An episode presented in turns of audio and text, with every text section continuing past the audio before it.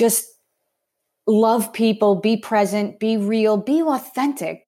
Those are the things that keep it real, keep us human, keep us in a shared experience. And they just they evolve naturally. There was no trying and you know how to put these tools in place. Just be you just be human.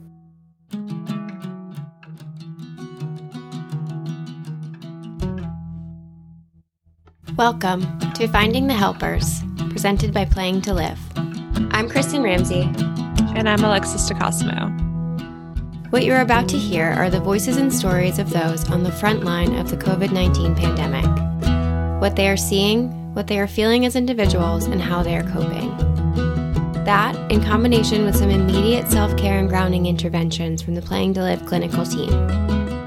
Some of what is shared may be hard to hear, so please make sure to take care of yourself. Just a note about today's podcast there are unedited curse words. Please take note if you're listening to this out loud. Hi, everyone. It's Alexis. And Kristen. The time has come to share that this week's episode is our final episode of season one of Finding the Helpers. It has been an incredible journey for both of us. We truly have been so honored to get to share these profound stories, and we hope it has been as impactful for you to listen to as it has been for us to create it. I will definitely be going through some Alexis withdrawal over the next few months, but that's okay. um, um, at some point in this adventure, we had the pleasure of interviewing a woman by the name of Mary Affey, who is going to help us bring this whole season together.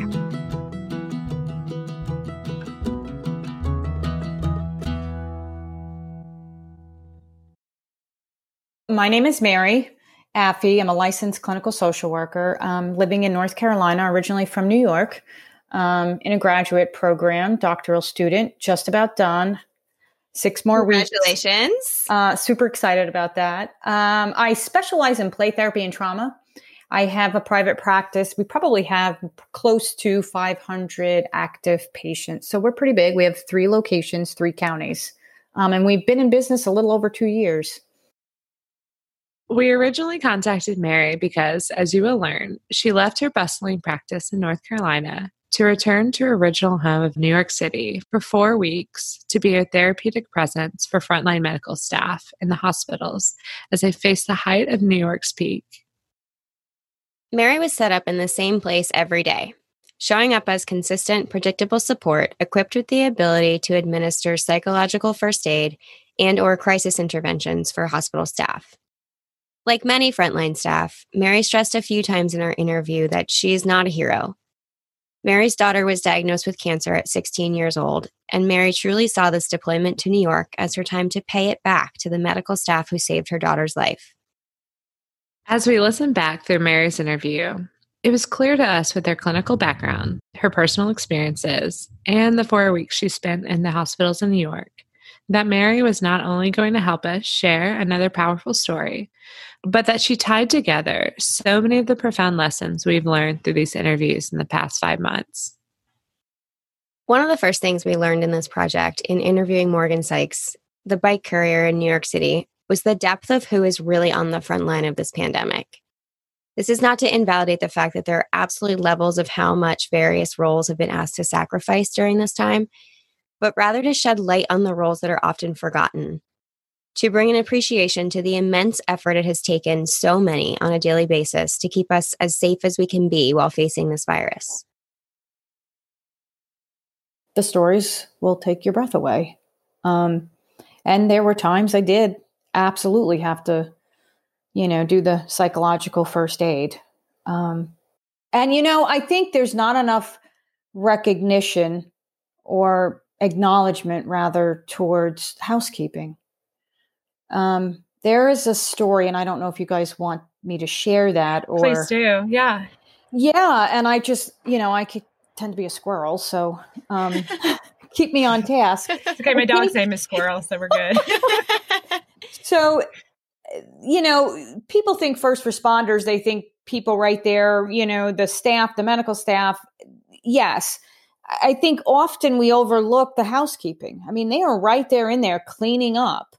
Um, but there was a particular housekeeper, and again, my station was always the same spot, same time. So the predictability, the familiarity, it was just the same thing. Um, and many times we had wonderful art activities, which I absolutely loved. We had rock painting, we had um, almost like large coloring book type posters. I mean, it was just awesome. Um, messages of hope. Um, but there was this one housekeeper every time she was on her shift, she would stop by. She really didn't have many words. Um, older woman, probably, I don't know, late 60s, but she was a housekeeper and she used to visit every day and never really had much to say. Um, but she must have caught wind that my shift or my contract was coming to an end within a couple of days. And she came to me and she said, May I have this rock at the table? So they were already painted. And, you know, here's a, a moment of like a therapy moment where you could have just probably approached it different. I'm like, well, you could paint your own rock. You know, I was excited for her. And she stood there very stoic. And I she said, I want this rock. So I said, okay. And then she looked at me and she said, Today is your last day. I said, No, I have two more days. Um, she said, Well, I want this rock. So I said, Well, then you can have the rock. she goes, I want something to always remember you by. So it took my breath away, right? I mean, um, you never know what a smile or connection does for somebody or predictability. Um, yeah, it was a shared moment. I don't think they're, I don't know, it was just um, pretty amazing. How do you have words to describe that, right? But that was a pretty profound moment. When Mary says, you never know how a connection is going to affect someone, she's talking about exactly what Laura Fuchs, the photographer in New York City, taught us when she described teaching people through a Mask Smiles project that you can, in fact, smile at someone through a mask. How small acts, such as showing up in the same place every day to show support, or simply smiling at a stranger, can plant a seed in someone which has the potential to grow beyond what we could ever imagine. Laura also reminded us that we never really know the complete ripple effect of how reaching out for connection will land on someone, which makes taking that chance of reaching out, especially right now, absolutely worth it. Mary's rock story stresses that showing up and being constant and predictable in a time of uncertainty can have a profound effect.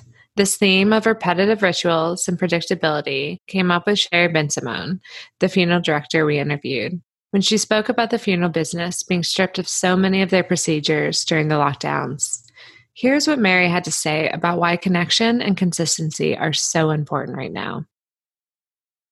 It's just being human and not approaching things with fear. I think so too all too often we just we're you know just neurobiologically designed to be scared of experiences, but you know going in there and just being human and connecting to people and finding the gratitude every day. There's something to be thankful for. Mary is right. We are wired for protection, to protect those we love, to protect ourselves. It is primal, and it is why fear shows up at a time like this. Fear, while valid, is also divisive and can make us separate even further than necessary. We loved how, while talking about fear, she also brought up gratitude. We spoke about finding comfort and gratitude with both Felicia Temple, the COVID ICU nurse from New Jersey, and Ruben Medihians, the flight attendant and COVID 19 survivor. Gratitude can be a huge shield against fear and is a very strong way to find grace and moments of relief during overwhelming times. Speaking of overwhelm, despite her background in trauma informed care, Mary led us into a very human part of herself and reminded us that no one is immune to the trauma and heaviness that are happening right now. When the content got too heavy, staying busy and working is my coping skill. Um, it's a healthy way of disconnecting. So, staying busy, taking on a third shift, um, it kept me very busy. But that'll only carry you so far, right? And at some point, you're going to spill or break. Yeah. Um, and I had my moments. There were probably three days that I just, I was numb. And I'm grateful that I have the kind of skills set to acknowledge that. And I could see where it was getting damaging my thought process. um, just feeling very numb. It was bizarre. Um, so, how did I challenge that? I um, tried to indulge in the food that makes us feel good and not. New York is good for that. bacon and cheese on a roll. Um, I force myself to go running in 30 degree sleet um, because I know running is super. It, it's my norm, right? When things get tough, it's just you know there's a lot to be said about running. Know, a lot of re- reasons, but there's just something about watching the sunrise. And there were times that didn't even do it. So you go out and run again, but just walk through the sensory kind of overload. What's what what's overloading me? Is it the stories? Is it the sounds? Is it the smells? And just walking through the sensory and acknowledging all this implicit and explicit kind of sensory overload. Um, so I feel fortunate in that matter. But you know, there were three days that it was literally like being a robot, being numb. It's weird, scary. This idea that if we aren't taking care of ourselves in some way, we will eventually break is one we can't stress enough as we wrap the season up. Both Mary and Alex Kaiser, the oncology PA we interviewed, stressed using small little things to combat this. It doesn't have to be some elaborate, major planned out moment for you to take care of yourself. Mary mentioned comforting food, exercise, and Alex had a small list of tasks she did every day. She added color to her apartment and she took up collaging. These little things are one of our best defenses against big challenges right now. I'm sure many of us can relate when Mary talks about having days of feeling numb at some point over the last several months. Whether it be because you're on the front line, you were home with children 24 7, as I was, you lost your job or your job drastically changed, or you were, as Mary said, on sensory overload from all the news, ever changing guidelines, and conflicting reports. It will catch up to us. That is one of the main reasons we started this podcast. Not even to unpack and process the stories Mary mentioned earlier, which took her breath away, but to put some breath back in through a small self care moment so that you can keep going. She also brought up two additional incredibly important points, which we haven't really covered yet. It's okay if your first attempt at self care activity really feels futile. Sometimes, in the face of such trauma or overwhelm, that will be the case.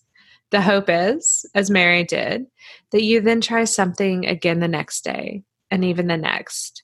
And eventually, you will start to figure out which self care activities do feel like they make a dent in what you are carrying. The second point she makes can be really helpful if you find yourself in this position that Alexis is talking about, where your attempts at self care don't seem to be doing anything. Mary talks about trying to wade through the sensory overload causing the anxiety to figure out which part of the incredibly large amounts of information you are trying to process are causing you the most stress. And then trying to use your self care as a way to specifically let go of whatever that most overwhelming piece is, even if just for a moment. Mary shared the struggle, even with her extensive knowledge of mental health, trauma, and self care. Because as she reminded us multiple times in her interview, we are all human, and this is a shared experience. Here's what she had to say about what she would tell people who are struggling who don't have the background in psychology that she does.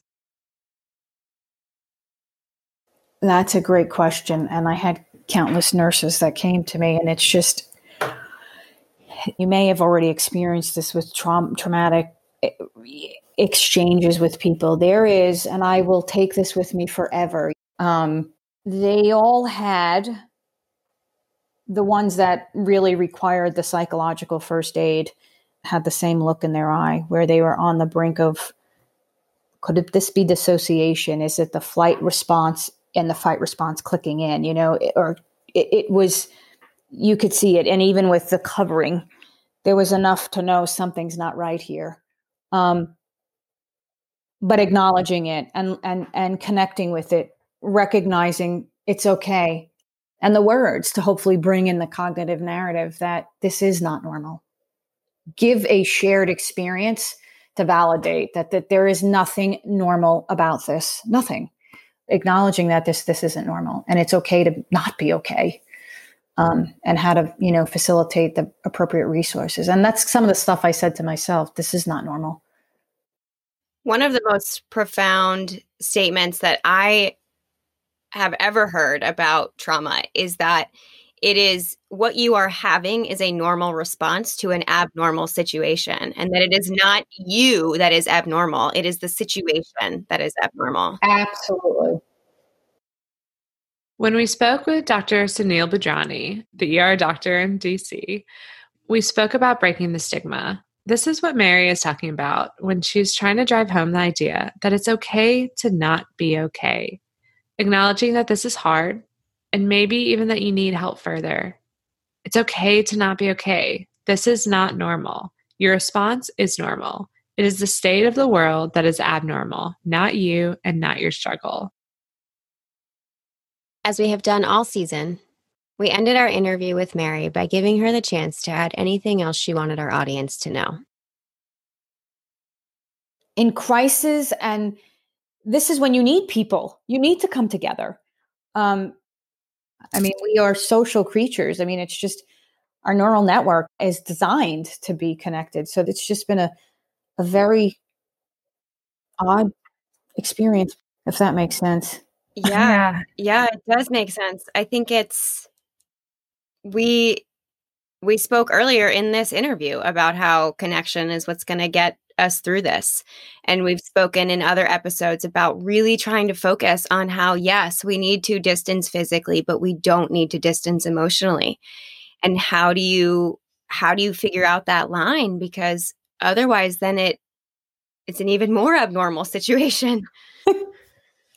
And and fear fear will i mean we think of the trauma brain but fear will sometimes elicit that trauma reaction and for right. some it might be freeze which might be apathy yes. you know so like it's how can we reduce this this fear response so that people have their logic brain turned on and can think clearly to not go to extremes of extreme fear fight flight or freeze right and i think there's just a chronic state of irritability and you know stress responses because we're buried under masks right? And our eyes are not matching and helping the brain to kind of sort that implicit explicit. I mean there's just all of this is not melding the way it should be in a sense. So i think that plays a big role too. You know i don't know. It's just it's very unfortunate and sad. It really is. It is sad. And i think what is even sadder is then when we end up in these more divisive situations with each yes. other than connective yeah. situations because it, we don't need to add to the divisiveness in this crisis. Yeah. I do. I miss I miss the nurses and I miss my routine. It was intense, but I miss the people.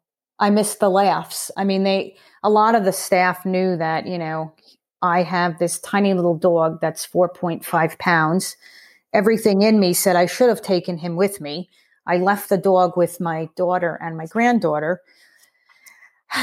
And not even 24 hours later, the dog gets kicked off the bed and has a broken hip and needs emergency surgery. So here I am, 600 miles away. I'm like, so the purpose of this is like we connected with stories, right? Stories made us human. Human ma- humor made it the heavy not so hard. Um, so there was a lot of times it, it wasn't uncommon for them to come down and share their death stories, and then just naturally we delve into how's Dexter's hip. You know, yeah. it was its own way of mitigating some of the.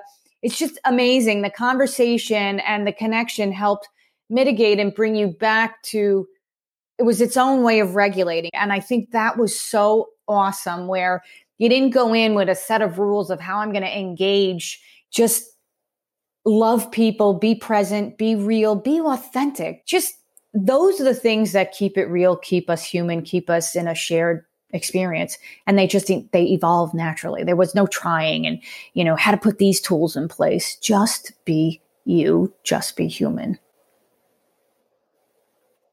that takeaway is is simple and beautiful all in the same way. And just that reminder of um, just be on the same level and and be um, connected and be present. And one of our messages that we try to just say all the time is that it is okay to take moments where you're laughing and you're talking about something else. It doesn't invalidate the trauma, it doesn't make you somebody who's not caring about how big of a deal this is. It makes you human. And yeah, I love it regulates the- us. you know, it's yeah, a very yeah. dire situation, but it's more of let's connect as humans right. and know that this is hard, yeah. but also that we still need a balance. Absolutely.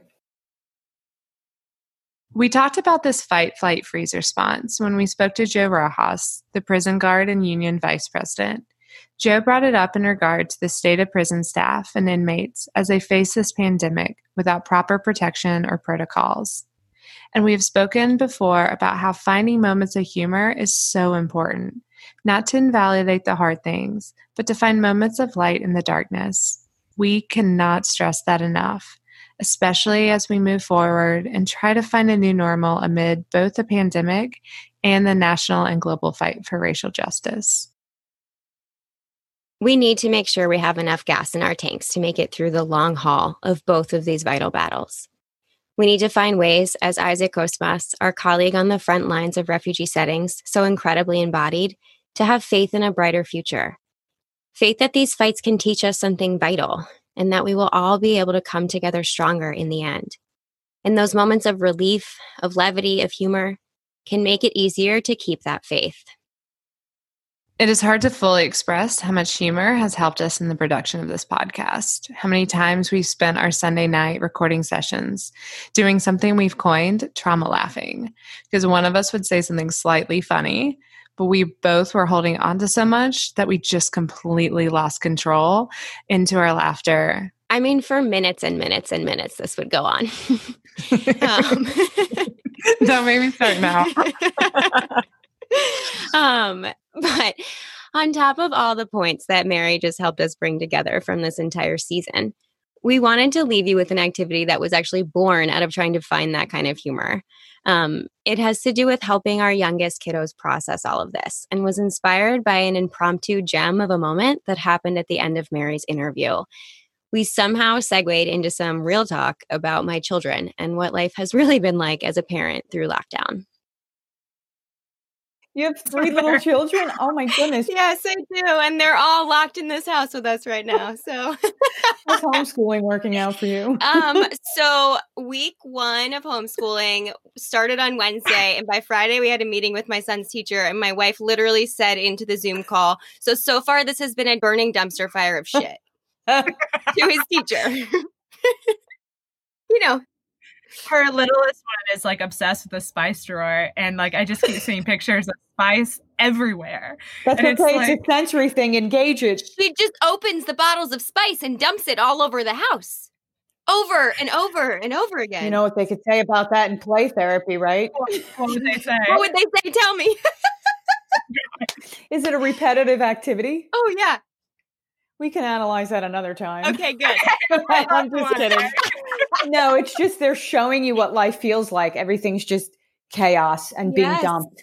Dumped. Yes. It's just they're overloaded. It's How definitely old? it's bringing her comfort to dump these things out. She'll be three in two weeks. Yes, that's so normal. Let her dump. Let her dump. Yeah, I mean, I think it, oh, it's just go get the get spices from the dollar store. Let her dump. I mean, the first time she did it, it was everywhere. Like take pictures? Oh yeah. Oh yeah. Oh yeah. We call her the Spice Girl. Oh yeah. Yeah. yeah, send me pictures. You can see just how chaotic my two year old thinks That's life awesome. is right now. I realize that I am lucky enough to be in a position where, while this has not been easy, our missteps and fumbles along the way as parents have all been moments we can laugh about. If you have a toddler, we highly suggest taking Mary's advice and getting some dollar store spices or some sand and finding a place they can dump it that maybe, you know, maybe isn't your living room, um, but that can let them explore this physical and visceral release. I mean, looking back on it now after talking to Mary, my little spice girl was absolutely regulating herself. I mean, let's be honest, just dumping a bunch of shit out and just walking away from it sounds really amazing right now. I think your little Spice Girl and body is everything we all need right now. Yeah. Uh, so Mary is right. we can't deny the fact that our kids are feeling some of this chaos too. All we can do is support them the best ways we know how, and sometimes that's just letting them dump. We also shared that story to say that regardless of whether you're on the front line, my toddler needing to regulate by making massive messes. Massive. Just, yes, massive. There will be photos on the blog, I promise. Um, just brings home that we have all endured a lot over the course of these past five months. We are all tired, and we have probably all been fearful of something at some point. Many people have lost their jobs, their homes, their livelihoods, and ultimately their lives. Many people's jobs have changed drastically teachers, food service, fitness industry, and we know we're leaving out so many because this list is endless. We have also been navigating this seismic shift without a ton of human connection, which, as we have heard multiple times, is imperative to healing. While the virtual online format has obviously been invaluable, it is not a replacement for human interaction and can also add to our overall fatigue. Zoomed out for sure. We love Zoom, but we're zoomed out. never even heard that before. Why have I never heard that before? I'm using it for everything now. Yeah, I say it a lot these days, actually. feels so right. yes, yes. Um, but really, with all of that, we just want to leave you with a message that we heard from Alex, from Morgan, from Laura, from Dr. Badrani explicitly, and from almost all of the rest of our interviewees in some way. And that is just be kind to yourself. Give yourself grace in this. Most of us have never walked this kind of path before, and there's no instruction booklet. Take the time, as Mary said, to find small moments for a break or a refresh, even when that feels impossible and then investigate further if it doesn't feel like those moments are working.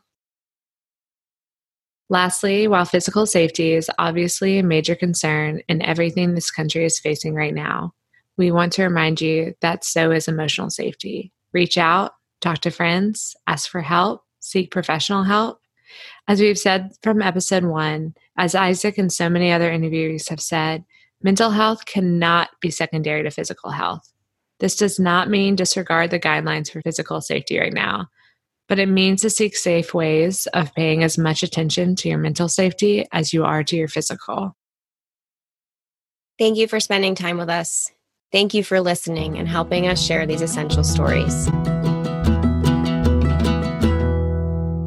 Thank you for listening to Finding the Helpers, presented by Playing to Live. Don't forget to reach out at info at playingtolive.org with any ideas of what you want to hear, if you want to be a guest, or if you know someone who would. There will be a link to our blog in the description of every episode, where you can find more information about our speakers and the activities we suggested.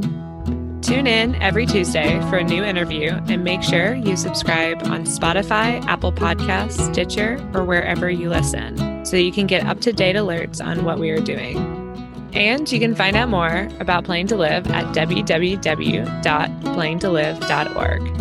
And a special thank you to Josh Carter for our theme music. Until next time, stay safe out there.